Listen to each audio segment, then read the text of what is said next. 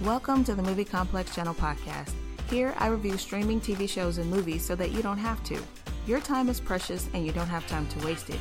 So each week, I'll review a TV show or a movie and give you a bite sized review. Now let's jump into the review.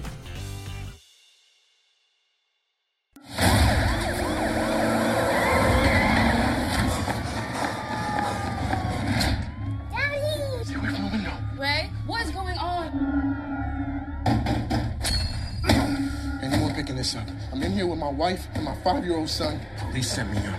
And now they trying to kill me. They trying to bury me and my family. I can't do a goddamn thing for you if you don't let me.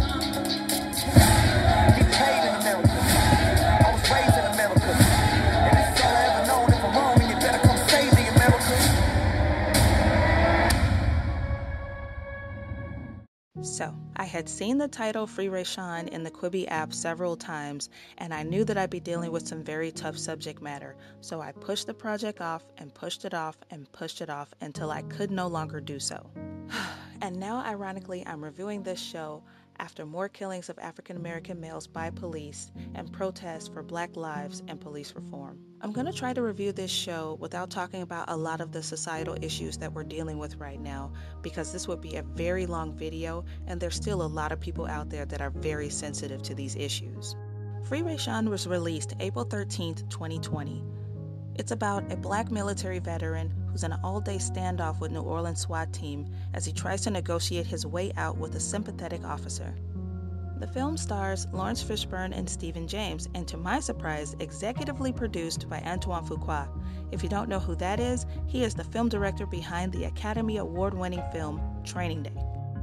Free Rayshawn deals with the issues of racism, police accountability, and a little bit on our military veterans, which is some pretty tough subject matter to deal with, but it doesn't do it in a preachy way and it doesn't overwhelm the viewers watching.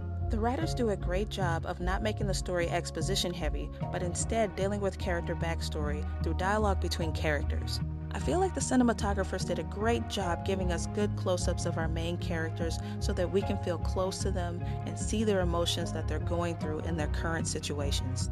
One nitpick that I have that I have with most cinematographers is that when they have to shoot things at night or in dimly lit scenes, is that it's too dark and I feel like I'm having Game of Thrones syndrome all over again, where I have to turn the screen way up in order to see what's going on. And on a mobile screen, that is no good. So, I give Free Ray Rayshawn an 8 out of 10. I recommend this because it's a really good show to watch, but it has some really tough subject matter. I would definitely not recommend this film to anyone who has sensitivity to these social issues and themes. Special announcement to my subscribers I will be dropping not one but two extra videos aside from the review that I do on Saturdays.